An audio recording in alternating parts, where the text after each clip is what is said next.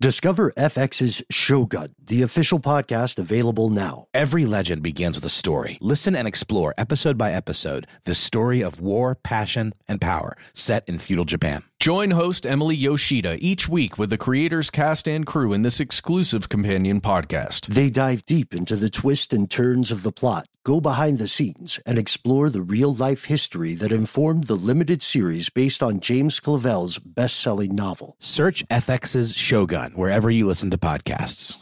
Tax season is approaching, bringing potential extra cash your way. Rather than spending it all on an expensive deal filled with yada yada from your current wireless plan, consider switching to Metro by T Mobile for no contracts, no credit checks, no surprises, and nada yada yada. You don't take yada yada in life. Don't take yada yada from your wireless provider. Metro by T Mobile has no contracts, no credit checks, no surprises, and nada yada yada. Stop by one of over 6,000 Metro stores nationwide.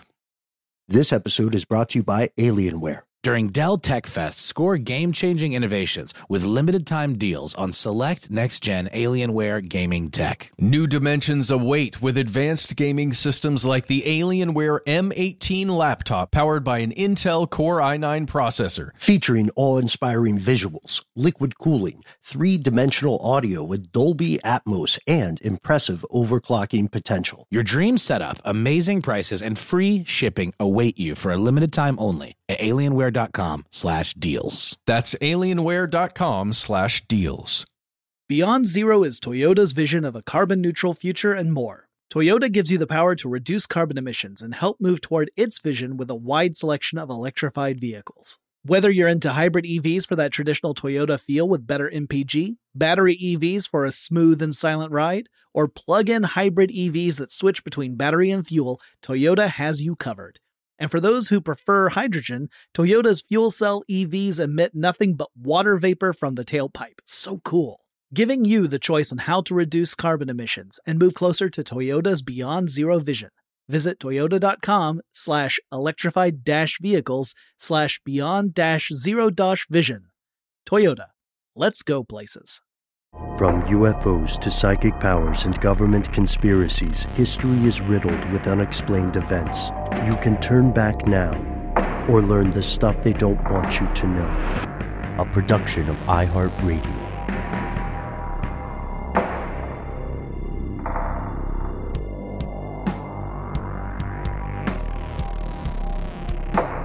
Hello, welcome back to the show. My name is Matt. My name is Noel. They call me Ben. We are joined, as always, with our super producer, Alexis, codename Doc Holliday Jackson. Most importantly, you are you, you are here, and that makes this the stuff they don't want you to know. It is time for our weekly listener mail segment. Uh, as we get started, uh, due to a, uh, it turns out one of our listeners may indeed be a poltergeist infecting my computer. So we have someone along for the ride. This podcast may sound a little bit different, uh, but uh, these are simply the hazards of the pandemic. And as always, thank you for joining us, fellow conspiracy realist. We have some doozies today. Our stories today are uh, taking us to the world of electronic snooping on your smartphone, uh, to a new kind of emergent running cheese theme we have on the show. And uh, they're also taking us to an experience with a cult like or cultic group. So maybe we can uh, go in that order roughly. Uh, Matt, you found a pretty astonishing uh, voicemail from one of our fellow conspiracy realists. Well, uh, you know, I will preface it in this way. The voicemail itself is great, but it there wasn't a lot of information in it. So it required a phone call. So uh, the reason why we're talking about it today is because there was so the story that I was told by this person was pretty astonishing and I wanted to share it with everybody else. The first thing to note is that this caller had an experience that many people did when they listened to our initial episode where we talked about Mother God. And is it One Love? I, I can't remember the name of the. Love has won. Love has won. Uh, when they heard that episode and the news immediately came out of the demise of Amy Carlson. So let's listen to this caller. Hi, I listened to your podcast for the first time in my entire fucking life today about uh, cults, and I was going to call you because I had some feedback uh, as a person who's been involved with some like that in the past, but also Amy Carlson was mummified with Christmas lights today, and I'm just kind of mind blown. So I figured I would share the mind blownness as a quarantined person with nobody better to talk to with y'all, and make sure that you guys were aware of this. Obviously, I don't have anything better to do than chat with you guys. But if you want to call me back, go for it. If not, that's fine too. I'm definitely going to keep listening to your podcast. One love, two chains. Have a good night. What a great ending. Right. a great alias. My goodness. Right. So that's what we were going to call this person. One love, two chains. It's a lot. So mentioning, we're just going to say two chains. I'm just to say two chains every time I refer to this person. Um, but yes, thank you so much for calling in. And as I said, like not a lot of detail there about this cult experience or, you know, some similar experience that she went through. So I gave her a call and uh, we talked about some things. And I'll just tell you what we discussed. So this person, Two Chains, was living in the city of Denver, Colorado, and she had an experience with a group that didn't call itself a cult, as many, many, if not all cults do not refer to them as such. Um, it didn't it didn't have any name whatsoever. It was just a group of like-minded people living together. This is how she got involved. And this is important and it may resonate with some of you listening who've been through something similar or in a similar situation right now. She was working at a uh, dispensary for cannabis. She was a bud tender. And this guy just walked into the dispensary one day. She said he had very bright yellow eyes, um, like brown and yellow eyes she said he looked into her soul and said, quote, You're sick. I can help you. And she felt in that moment like she was, you know, being chosen or called out. In retrospect, she feels like this was the initial part of her grooming or her initial, her uh, eventual grooming with this group. And he said, I will give you all of this knowledge that like to fix you, to help you at no cost. I just want to help you. And it struck her as a fascinating interaction. She ended up calling this person. They went out to eat, and he said, Here's what's happening. Quote, Your gut is full of all this bad stuff. Not just what you're eating, also your vibes. It's all manifesting in your body and it's making you sick. And if you trust me, I can make you better. Well, be careful with that line. It's an antique in the world of cults. really, it is, right? if you trust me, or I will make you better. Which one? All of it? Uh, yeah. There's some there's some flags in there. You know, uh, I I am the only one who can help you if you enter into a close trusting relationship with me. The use of the words manifesting, the use of the word vibes. I love the word vibes, but I am also, like all of us, pretty conscious of the fact that it is not scientific terminology nor medical terminology. It is a great uh, 80s rom com, uh, supernatural rom com starring Jeff Goldblum and Cyndi Lauper. Thank you for bringing that up, Noel. Yep. It's, it's been a while since we mentioned that on the show. So I, I appreciate it. Yeah, it's, it's a wonderful piece of cinema uh, for anybody who's a real uh, cinephile. Uh, you should check out Vibes. Definitely. 10 10. 10 Pretty- 10, and only because we can, the scale only goes up to 10. That's right. That's right. And I'm assuming Two Chains has also seen vibes. Um, so no matter what you think or feel about this situation, this person and what they were saying resonated with our friend Two Chains, and she ended up dating this person. And it strikes her that at least later, she didn't she doesn't know how many people this person was dating at once it felt like she was the only person dating him, but she's unsure. And especially after learning what she learned later down the road, she wonders uh, about that. So it gets weird immediately. This person, uh, Yellow Eyes, made her stay at his house or this house where he was. He kept constant tabs on her, made sure she was eating only very specific things that were part of her treatment. Um, she says it was very spiritually based the the concept that this group put out and um, this person put out was that uh, it's it's not like Amy Carlson's thing where it's I am the manifestation of God or I am God. It was more God is the universe and we can access God through specific substances, what we put into our body. And one of those substances, and this ended up being the key to their entire group, was ayahuasca. Now, this Oh, wow. is something, yeah, something we talked about before on the show.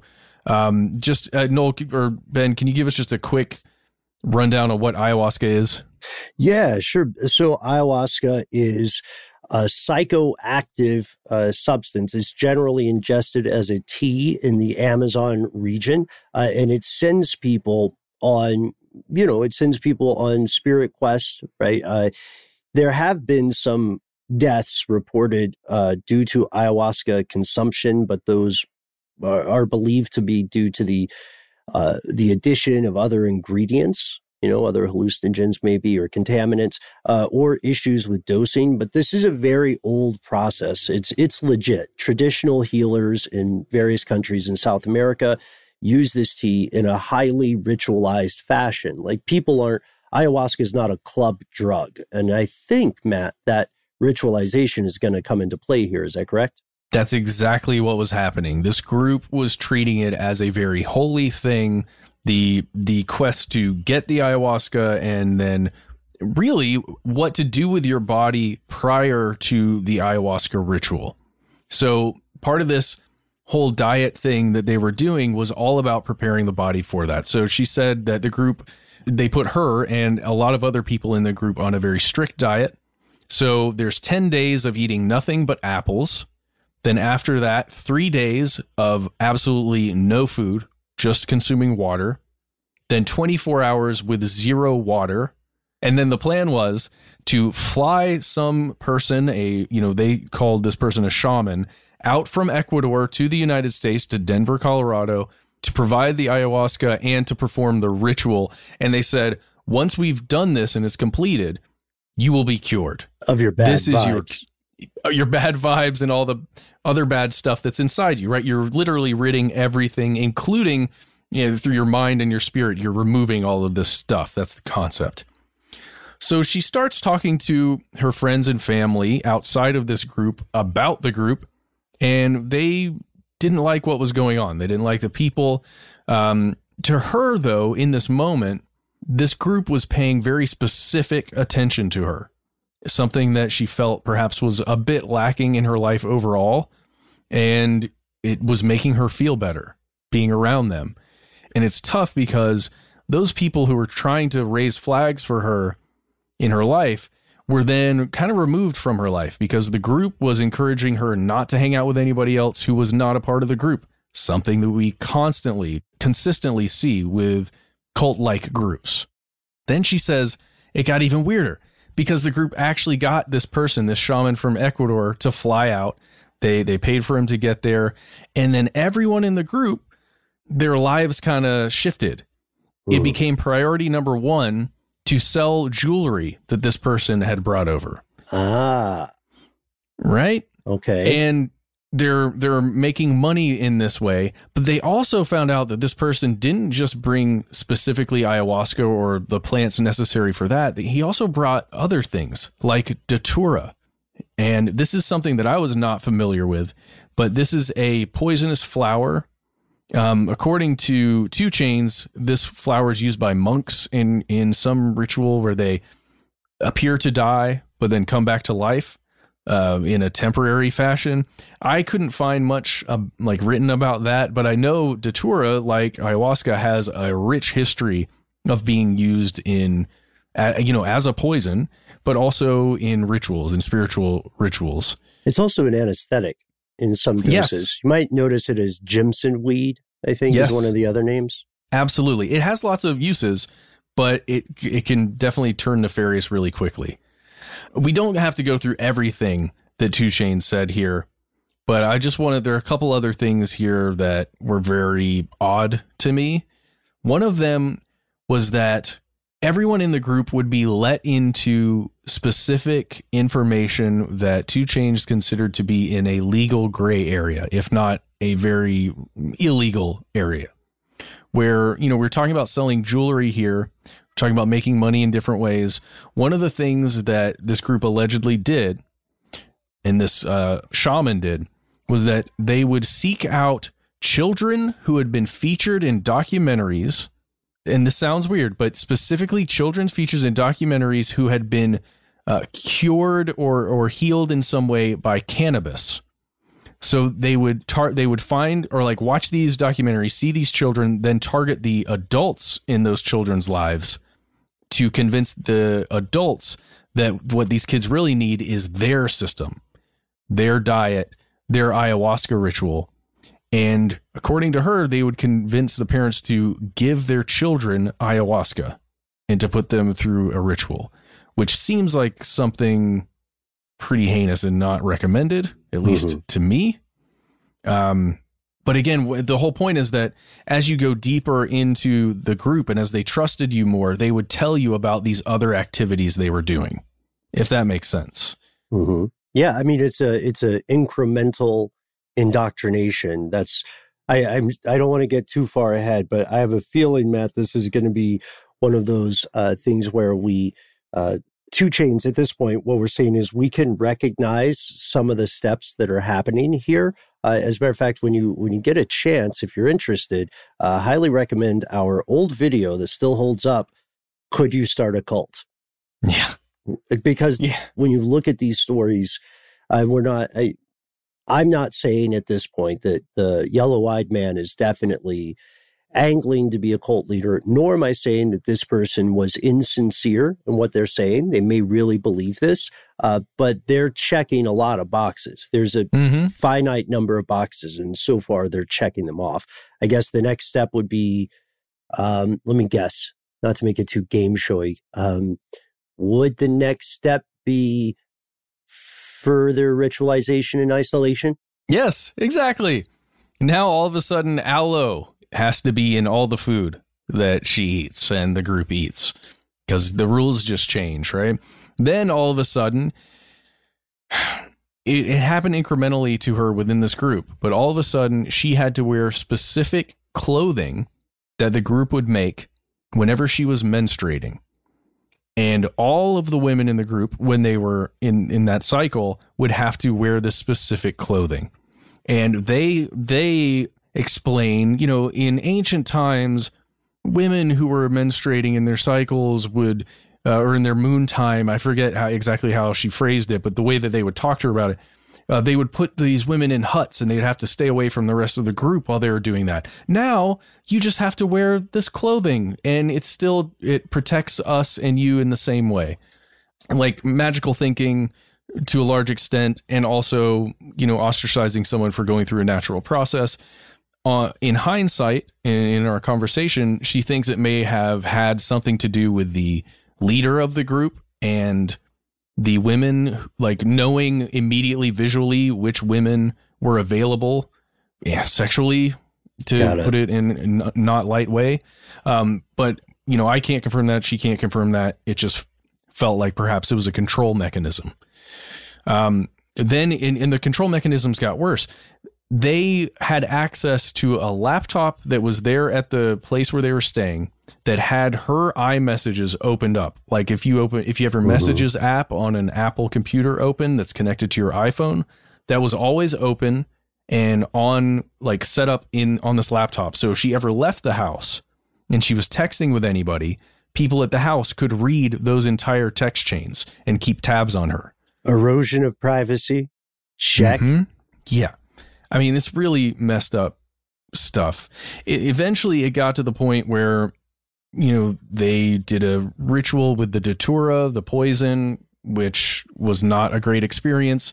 Then they told her she was going to have to drink her own urine for two weeks in a cleansing ritual Hmm. and that everybody was going to have to do it.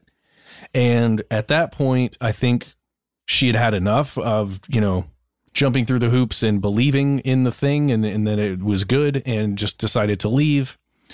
Thank goodness. Um, but then this whole other thing happened that after she left, the people in that group were reaching out to her clients and, you know, saying things about her that were untrue. The other thing is, by the way, I didn't even bring this up. The group leader guy did what a lot of these groups do where they become extremely intimate with you in conversation. They learn everything they can about you, and then they end up using that against you in some way. Not open at all about themselves, but always asking you how you're doing, what's going on with you. What you know, it's it's a very it's a tactic that occurs all the time. Love That's bomb what- to leverage. That's what I call it. There you go. A lot of people use it uh, in these groups. So, um, anyway, all of that's occurring. She ends up leaving. She finally gets away with them for a long enough time. Then she gets contacted by another young woman who's going through the exact same thing. Only this person has gotten to the point where, you know, the urine drinking is happening. Um, sh- it was really, really bad. According to Two Chains, this person was committed uh, to a hospital for mental issues by the leader of this group after she um, had had enough and wanted to get out but couldn't. There, there are allegations here of being locked in a house, locked in a room, all kinds of bad stuff. Uh, we don't have full details about that, so who knows? That could just be a story, or it could be completely real Hmm. anyway, this all of this is to say that Two Chains had a an experience that she didn't understand in the moment, but in hindsight, she realized what it was.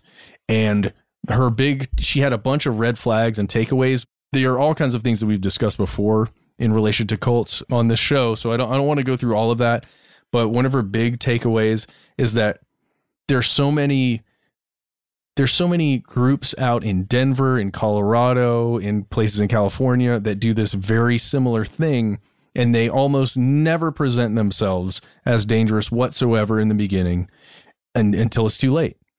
Mhm. And almost none of them have a name, like an official name, unless, she said, and this is something I'd never known before, unless it is the name of a company especially a company that would be considered by many people to be um it's not the right way to say it but like a hippie industry or a Counterculture, maybe? ca- Well, sure. counterculture industry It reminds me of that story we did about that dude in New Mexico in Santa Fe that was sort of this like internet hippie self-help guru kind of cult leader that, you know, was mission creep, right? It started off as like this kind of like um kumbaya kind of like like self-actualizations. And I'm not meaning to be dismissive of any of that stuff. It works for lots of people and I think there's a lot of positivity in, in these kinds of things, but then it devolved or crept a little bit more into this worshipfulness of that one individual. I can't remember his name now, but we covered that a couple of times. in Bentinho. Massaro, maybe? That's Yeah. the guy. Yep. I- I still get his newsletters One of the few bad Bens.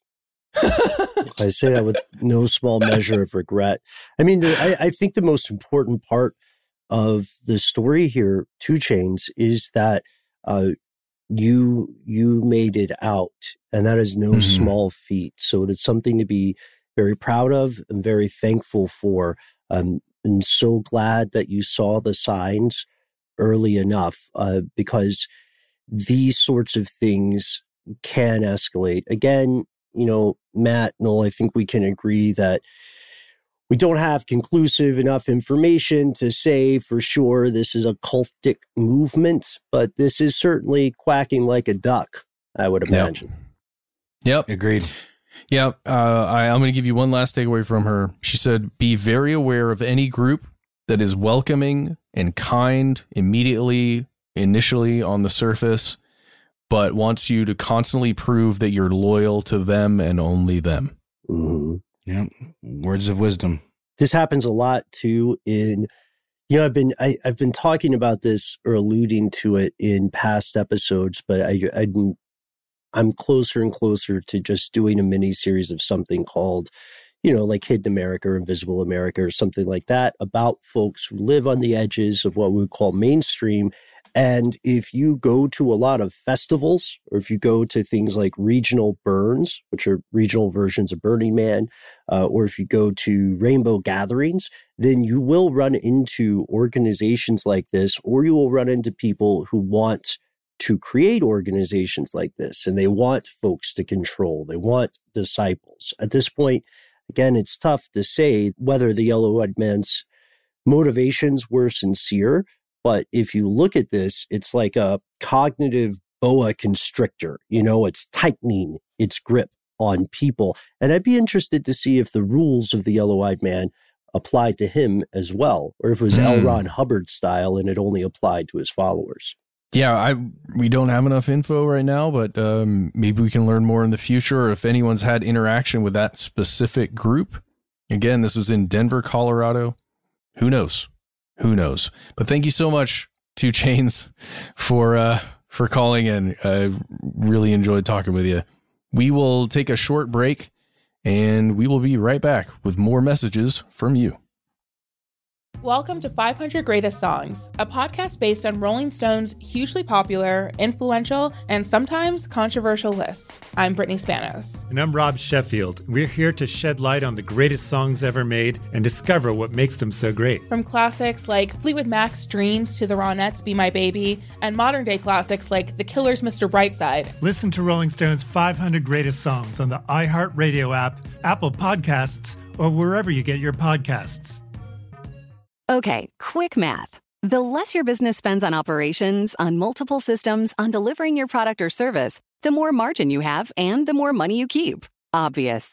But with higher expenses on materials, employees, distribution, and borrowing, everything costs more. So to reduce costs and headaches, smart businesses are graduating to NetSuite by Oracle. NetSuite is the number one cloud financial system, bringing accounting, financial management, inventory, HR into one platform with one source of truth. With NetSuite, you reduce IT costs because NetSuite lives in the cloud with no hardware required, accessed from anywhere. You cut the cost of maintaining multiple systems because you've got one unified business management suite. And you're improving efficiency by bringing all your major business processes into one platform, slashing manual tasks and errors. Over 37,000 companies have already made the move. So do the math. See how you'll profit with NetSuite. Now through April 15th, NetSuite is offering a one-of-a-kind flexible financing program. Head to netsuite.com slash stereo right now. netsuite.com slash stereo. netsuite.com slash stereo.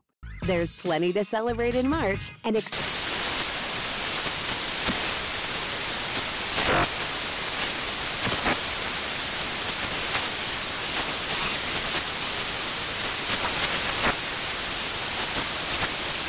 National Craft Month with the perfect pizza at home class from Craftsy. And anytime is right to listen to iHeartRadio's iHeart Country Radio. Discover more shows and movies for free. The following ad is sponsored by Pets Best Insurance Services. Pets come into our lives in many ways shelters, breeders, or unexpected encounters. But no matter how you found your pet, they become our perfect match. Unfortunately, finding the right pet insurance plan can be hard. That's where Pets Best comes in. With a little information about you and your pet, Pets Best will recommend a plan that meets your needs and budget. Visit petsbest.com to learn more today. Your perfect pet deserves the perfect coverage. Petsbest.com.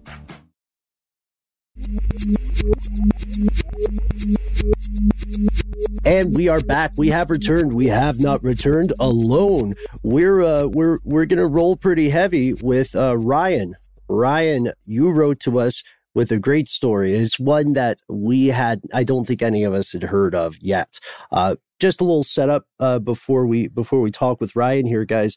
We've we've spoken in the past about the extent of corporate corruption, big agribusiness in the US in particular, like we can say it, the food pyramid is pretty much malarkey. It was it was made to sell stuff uh, more so than it was made to give growing people adequate nutrition. I mean, it won't kill you, but there's definitely a profit motive.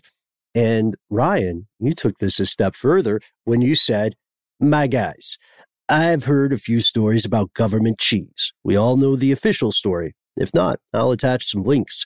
I've heard rumors and stories that the cheese is still being distributed, that the cheese powder in our beloved mac and cheese is actually produced from the government cheeses of the 80s, 1980s, I assume, Ryan.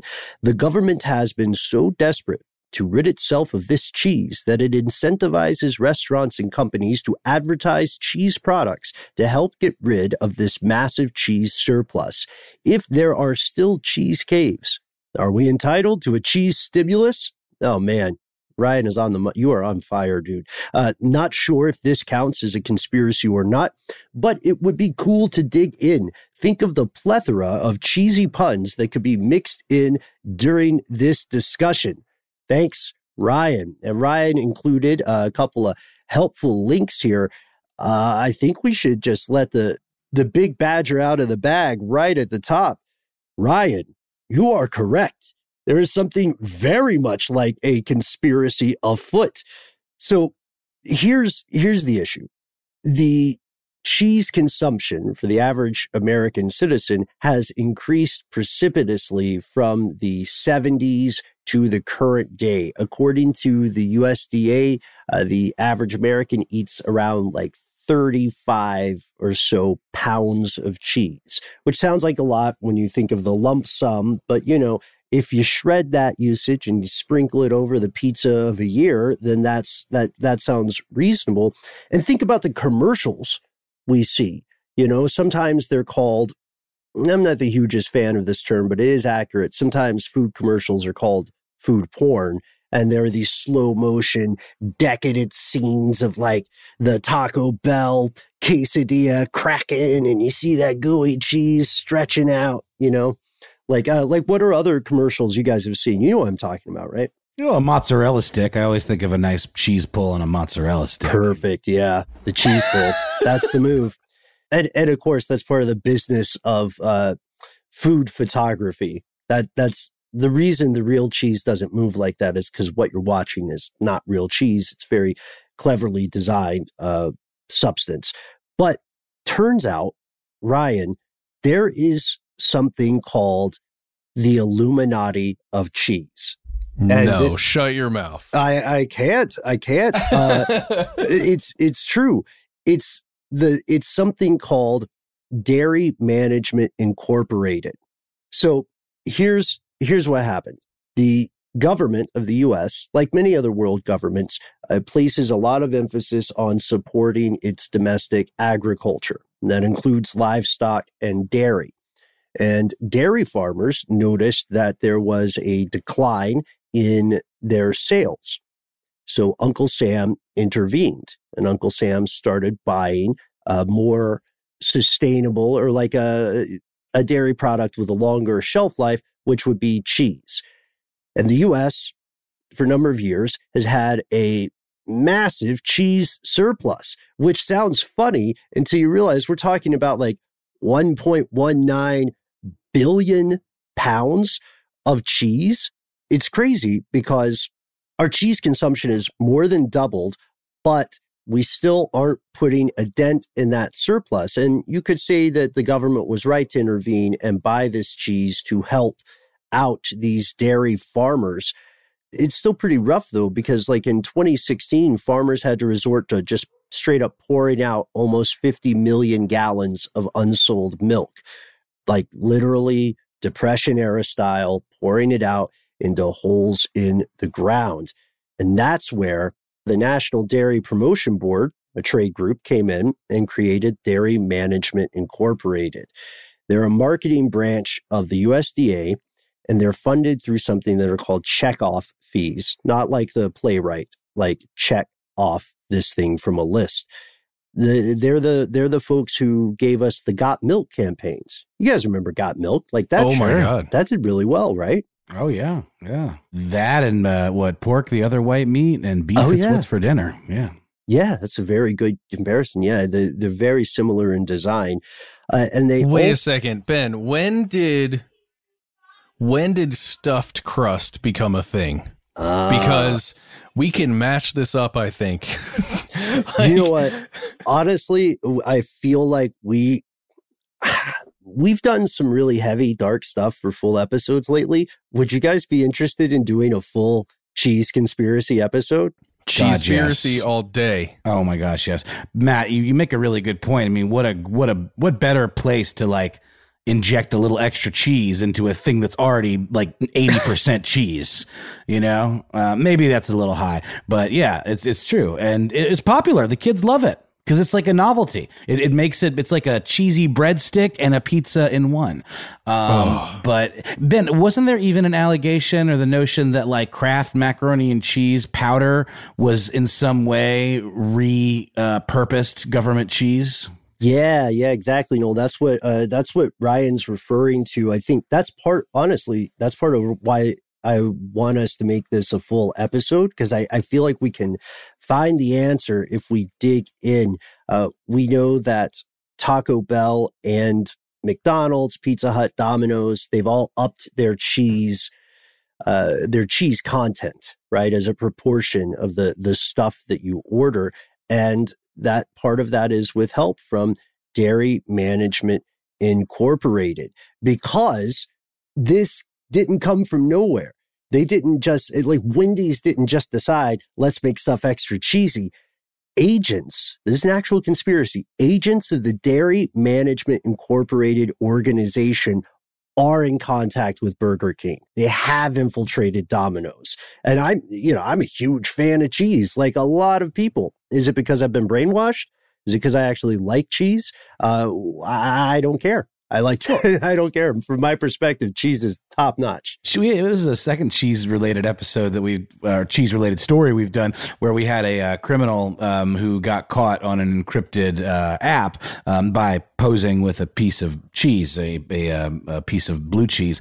And I believe I mentioned, and I don't know like exactly what the science behind this, but there definitely is a study or two that I've seen that conflates cheese, the way it affects the pleasure uh, receptors in the brain to a similar way that drugs or, or specifically stimulants uh, like cocaine affects the brain. So it, there is a, such thing as a cheese addiction. At the very least, it is something that triggers uh, endorphins in the brain. Absolutely, you're absolutely right. Uh, before we go with this, so first, Ryan, this this part of the show is going to be a little bit short because we don't want to reveal too much about the hidden hand that is slinging cheese secretly across the nation. But we want you to know the conspiracy is real.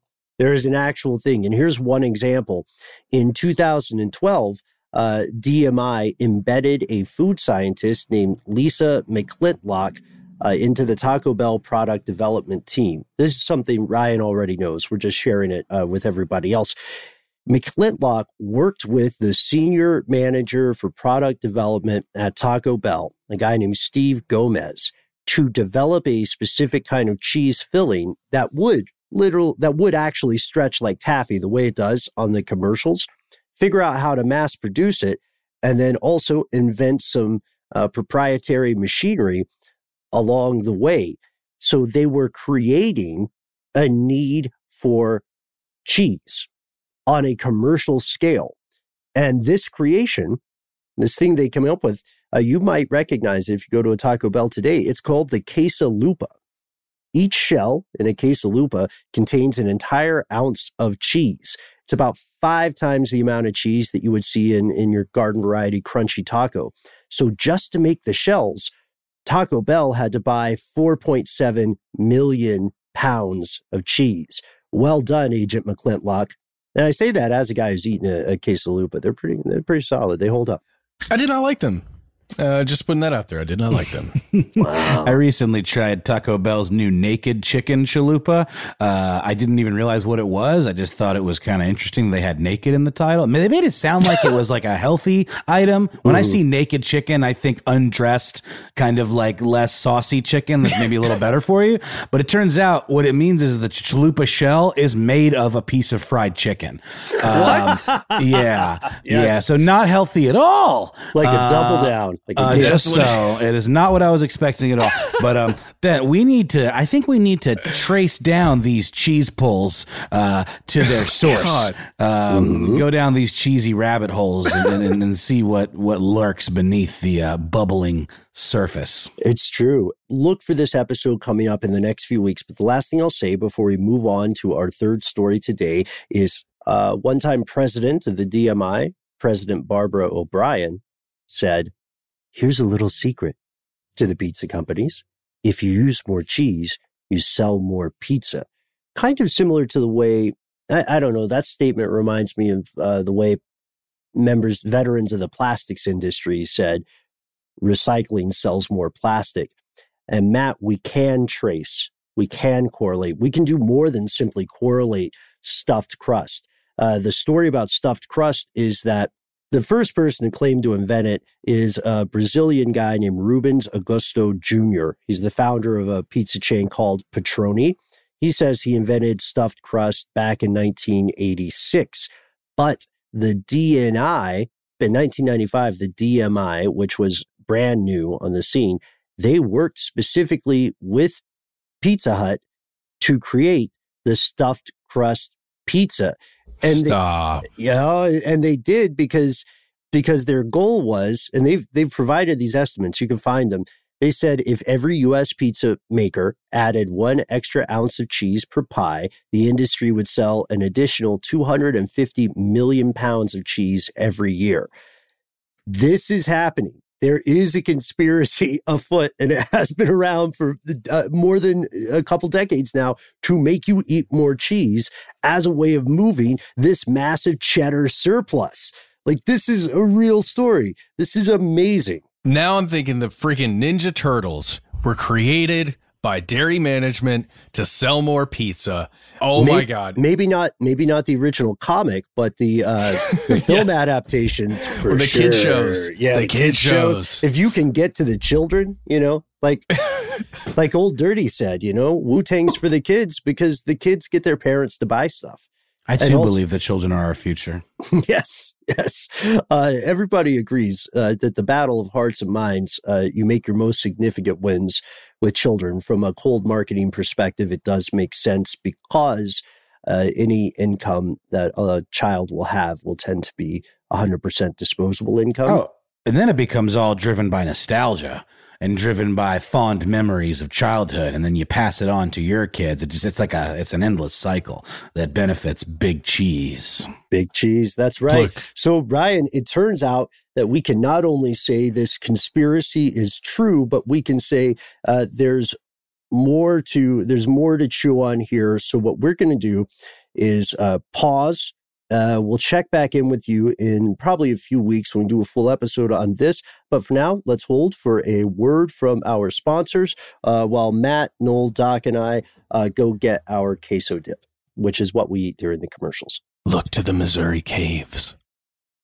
Welcome to 500 Greatest Songs, a podcast based on Rolling Stone's hugely popular, influential, and sometimes controversial list. I'm Brittany Spanos. And I'm Rob Sheffield. We're here to shed light on the greatest songs ever made and discover what makes them so great. From classics like Fleetwood Mac's Dreams to the Ronettes' Be My Baby, and modern day classics like The Killer's Mr. Brightside. Listen to Rolling Stone's 500 Greatest Songs on the iHeartRadio app, Apple Podcasts, or wherever you get your podcasts. Okay, quick math. The less your business spends on operations, on multiple systems, on delivering your product or service, the more margin you have and the more money you keep. Obvious. But with higher expenses on materials, employees, distribution, and borrowing, everything costs more. So to reduce costs and headaches, smart businesses are graduating to NetSuite by Oracle. NetSuite is the number one cloud financial system, bringing accounting, financial management, inventory, HR into one platform with one source of truth. With NetSuite, you reduce IT costs because NetSuite lives in the cloud with no hardware required, accessed from anywhere. You cut the cost of maintaining multiple systems because you've got one unified business management suite. And you're improving efficiency by bringing all your major business processes into one platform, slashing manual tasks and errors. Over 37,000 companies have already made the move. So do the math. See how you'll profit with NetSuite. Now through April 15th, NetSuite is offering a one-of-a-kind flexible financing program. Head to netsuite.com slash stereo right now. netsuite.com slash stereo. netsuite.com slash stereo. There's plenty to celebrate in March and... Ex-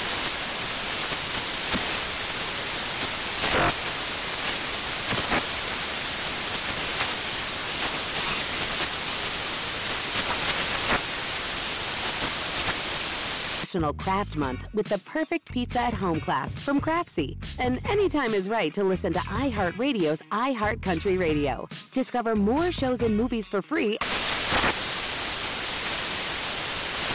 The following ad is sponsored by Pets Best Insurance Services. Pets come into our lives in many ways shelters, breeders, or unexpected encounters. But no matter how you found your pet, they become our perfect match. Unfortunately, finding the right pet insurance plan can be hard. That's where Pets Best comes in. With a little information about you and your pet, Pets Best will recommend a plan that meets your needs and budget. Visit petsbest.com to learn more today. Your perfect pet deserves the perfect coverage. Petsbest.com.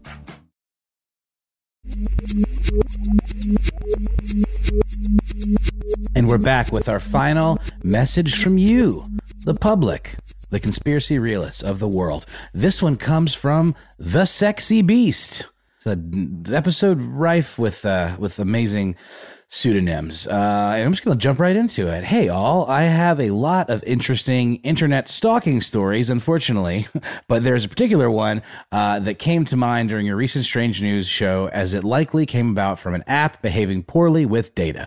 A friend and I would sign off texts calling each other off the wall pet names.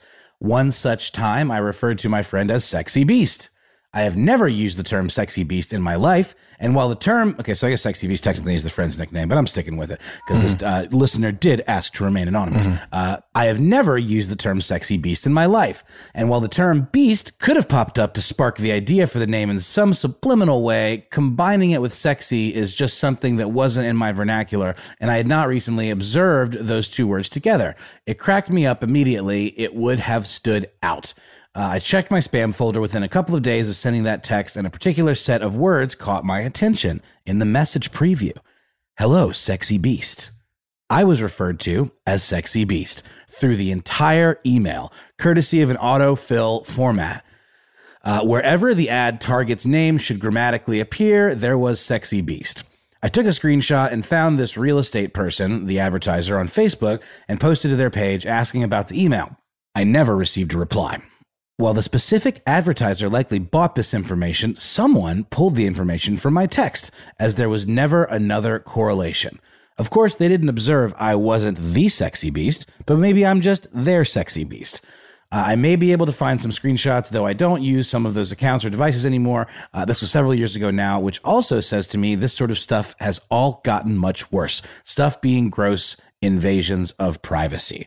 I prefer to remain anonymous. I probably have some other pretty out there on topic stories I may relay in part another day. Thanks for an interesting show, Anonymous uh, or Sexy Beast.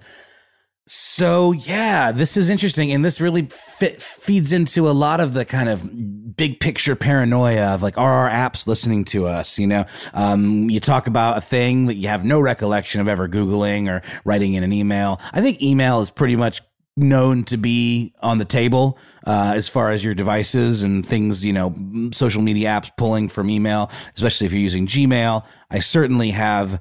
Uh, we, we do we deal with a lot of sponsors, for example, right? So the moment I get an email vetting a sponsor for us, I start getting ads for that sponsor all the time. I think we've all probably seen this happen. There's no question. There's some crosstalk going on. The second one that people, that one I think is relatively conclusive. The second one is listening, right? Is Facebook listening to our conversations and then serving us with ads? Facebook says no. Um, there was a report that they, or a statement they issued back in 2016 that said they unequivocally are not listening to our conversations. The mic only is turned on for specific uses um, when you grant it permission to do so, and it would not, you know, have crosstalk with other apps. What we're talking about today, or what Sexy Beast is talking about, is something different. I didn't get from this email whether uh, Sexy Beast was using an Android device or an Apple device, but Apple devices um, uh, pretty unequivocally uh, encrypt both ends of of iMessage interactions. So actually, I was looking on Reddit and I found a post very similar to this, where a uh, an individual was talking about messaging with his sister about an Acer laptop that she bought like years ago, asking if they knew she knew where where it still was, and then boom, immediately starts getting served with ads for Acer laptops. Um, in in the in the the chatter on the uh, the post uh, people point out that iMessage is encrypted, that not even Apple can see the content of those messages, that something must have been happening that is giving this advertiser uh, these this information, but it's not from iMessage.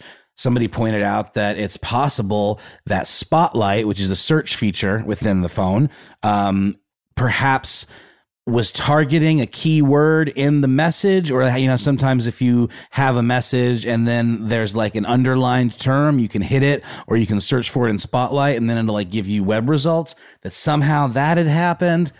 But um, the idea that it that iMessage was being you know pulled from uh, covertly is is pretty easily debunkable i think. How much detail do we have about whether it was specifically iMessage We don't. Okay. We don't at because all. if it was Facebook Messenger, it could easily happen because I believe they only have, for example, Facebook or Snapchat or whatever, they only have in transit encryption. And then Exactly. also, I think maybe if we're going to breadcrumb a little bit, uh, we had that earlier, we had the earlier piece from the privacy advocate who had kind of walked through uh, how this sort of data scraping occurs. Uh, that's That's what it was. The conversation from Mhm. Strange News with uh, Robert Reeve, somebody. Yes. Yeah. Yeah. And he, Yes. he lays out a really convincing case. Uh, his his conversation is still available on Twitter. What this is making me think, if we Hansel and Gretel just a bit, I'm wondering, you sexy beast, uh, how many how many apps on your device at the time were granted access to various things, right? Like you might get, you might pull up an app depending on your device and have these weird requests. And you're thinking, well, why does this thing need to know my location to work? Why does it need to have access to my microphone or my camera, etc.? And I think, you know, maybe all of us are, are kind of on the same page there. It, it can be tough to figure out where the leak occurs, right? Yeah, it can be. And also, what of all of this is just coincidence? You know, I mean, Sexy Beast is a movie. Um, our listener did not mention that. It's a movie starring Ben Kingsley. That's a pretty popular movie.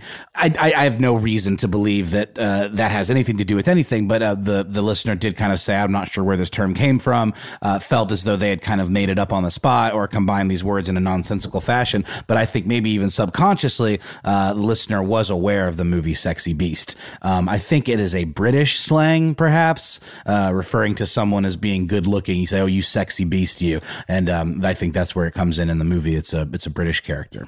And to be fair, we cannot and have no way of confirming the beastliness or sexiness of this person. We do not. That is Well, accurate. Beastliness and sexiness have ever been in the eye of the beholder. I say, believe in yourself, folks. You know, be that beast mode if you want to be.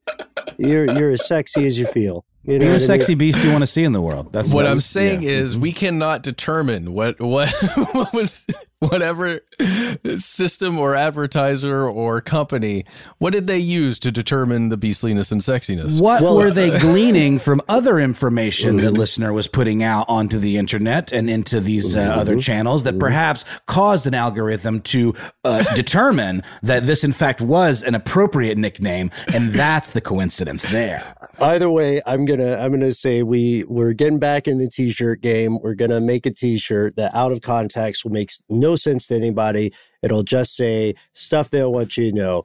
Uh, you're you're as sexy as you want to be. You're as sexy as you want to beast. Okay. Boom. And uh, I cannot uh, hang out today. I have I am become weird.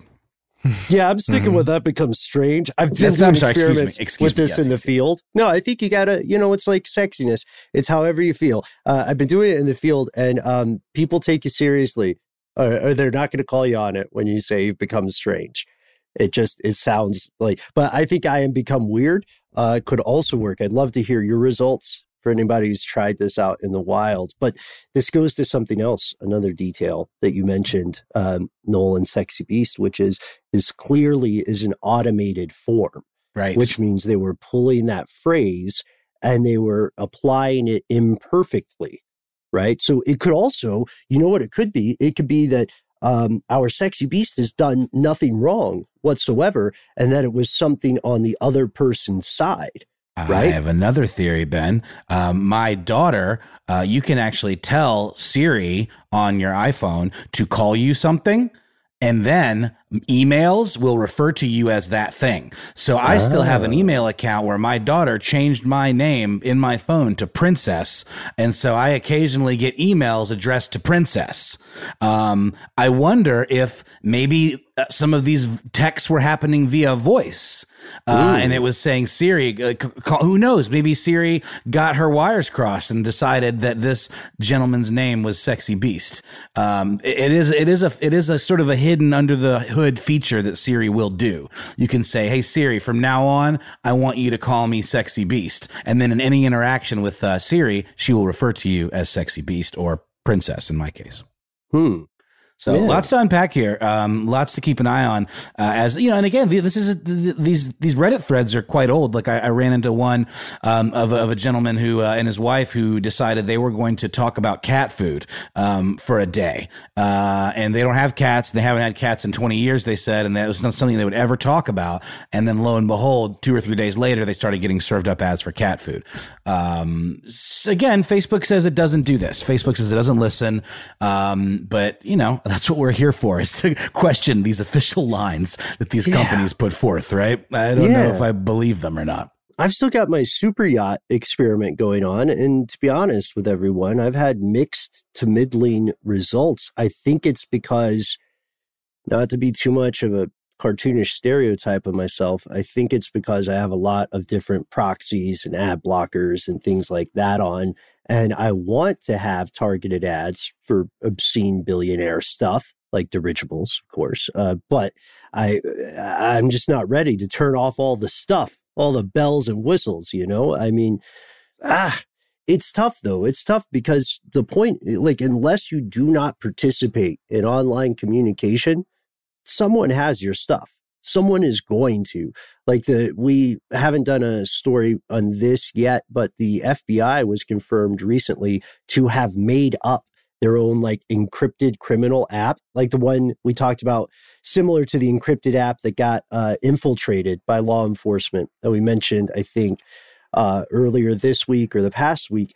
The FBI actually just made one up. Obviously, the Navy was involved with the creation of the onion router technology the illusion of privacy is increasingly and very much uh, truly an illusion. It's true. Well, to, to be fair with that thing, they paid a dude who was going to go down.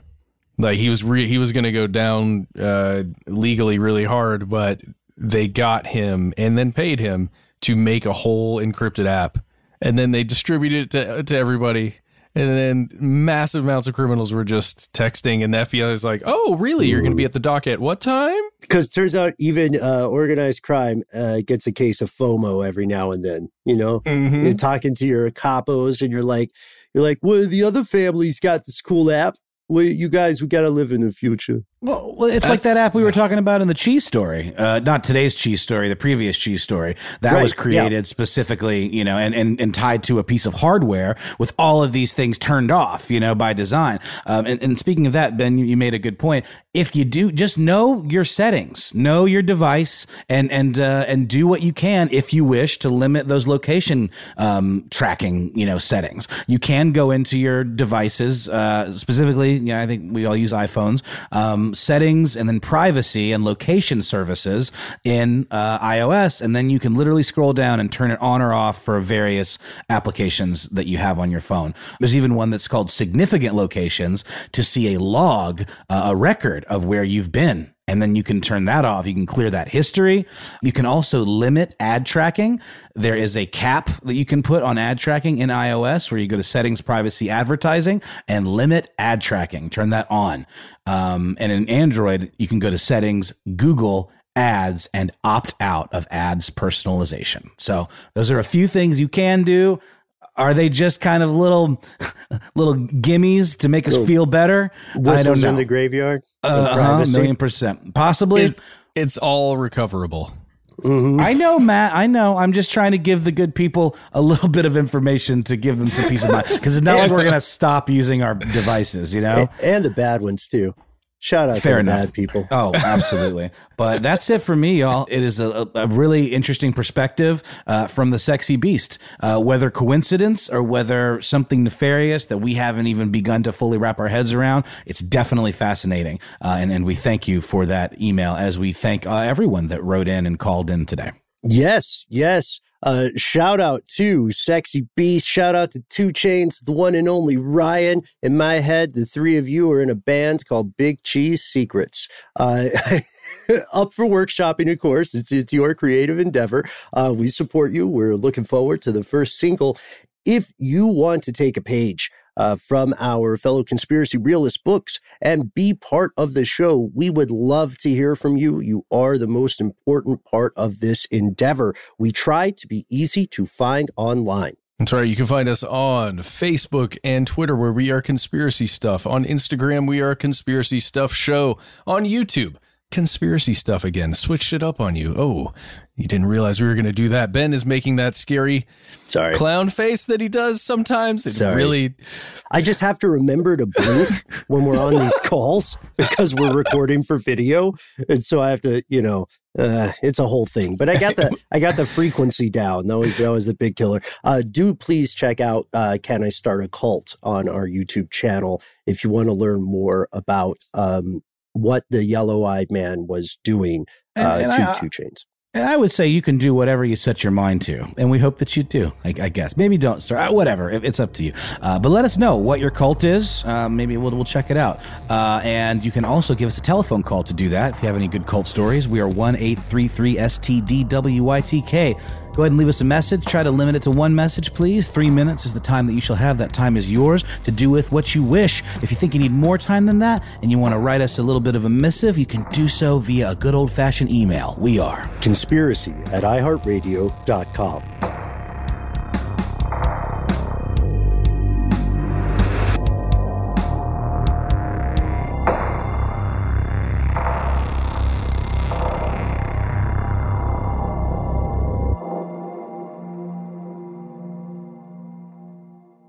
Stuff They Don't Want You to Know is a production of iHeartRadio. For more podcasts from iHeartRadio, visit the iHeartRadio app, Apple Podcasts, or wherever you listen to your favorite shows.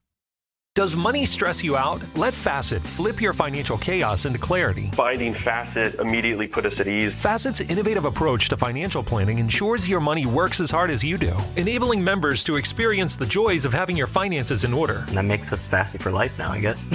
Visit facet.com, F A C E T.com to learn more. This ad is sponsored by Facet. Facet Wealth is an SEC registered investment advisor. This is not an offer to buy or sell securities, nor is it investment, legal, or tax advice. These testimonials are from current Facet members who are not compensated. All opinions are their own and not a guarantee of a similar outcome. Welcome to 500 Greatest Songs, a podcast based on Rolling Stone's hugely popular, influential, and sometimes controversial list. I'm Brittany Spanos. And I'm Rob Sheffield. We're here to shed light on the greatest songs ever made and discover what makes them so great. From classics like Fleetwood Mac's Dreams to the Ronettes' Be My Baby, and modern day classics like The Killers' Mr. Brightside. Listen to Rolling Stone's 500 Greatest Songs on the iHeartRadio app, Apple Podcasts, or wherever you get your podcasts.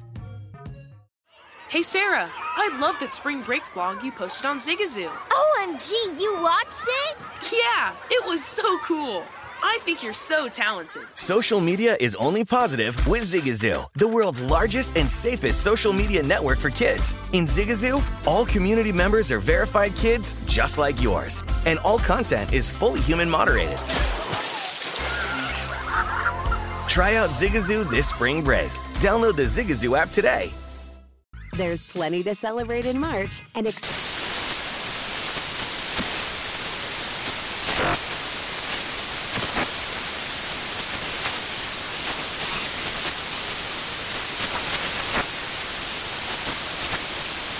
Craft Month with the perfect pizza at home class from Craftsy. And anytime is right to listen to iHeartRadio's iHeart Country Radio. Discover more shows and movies for free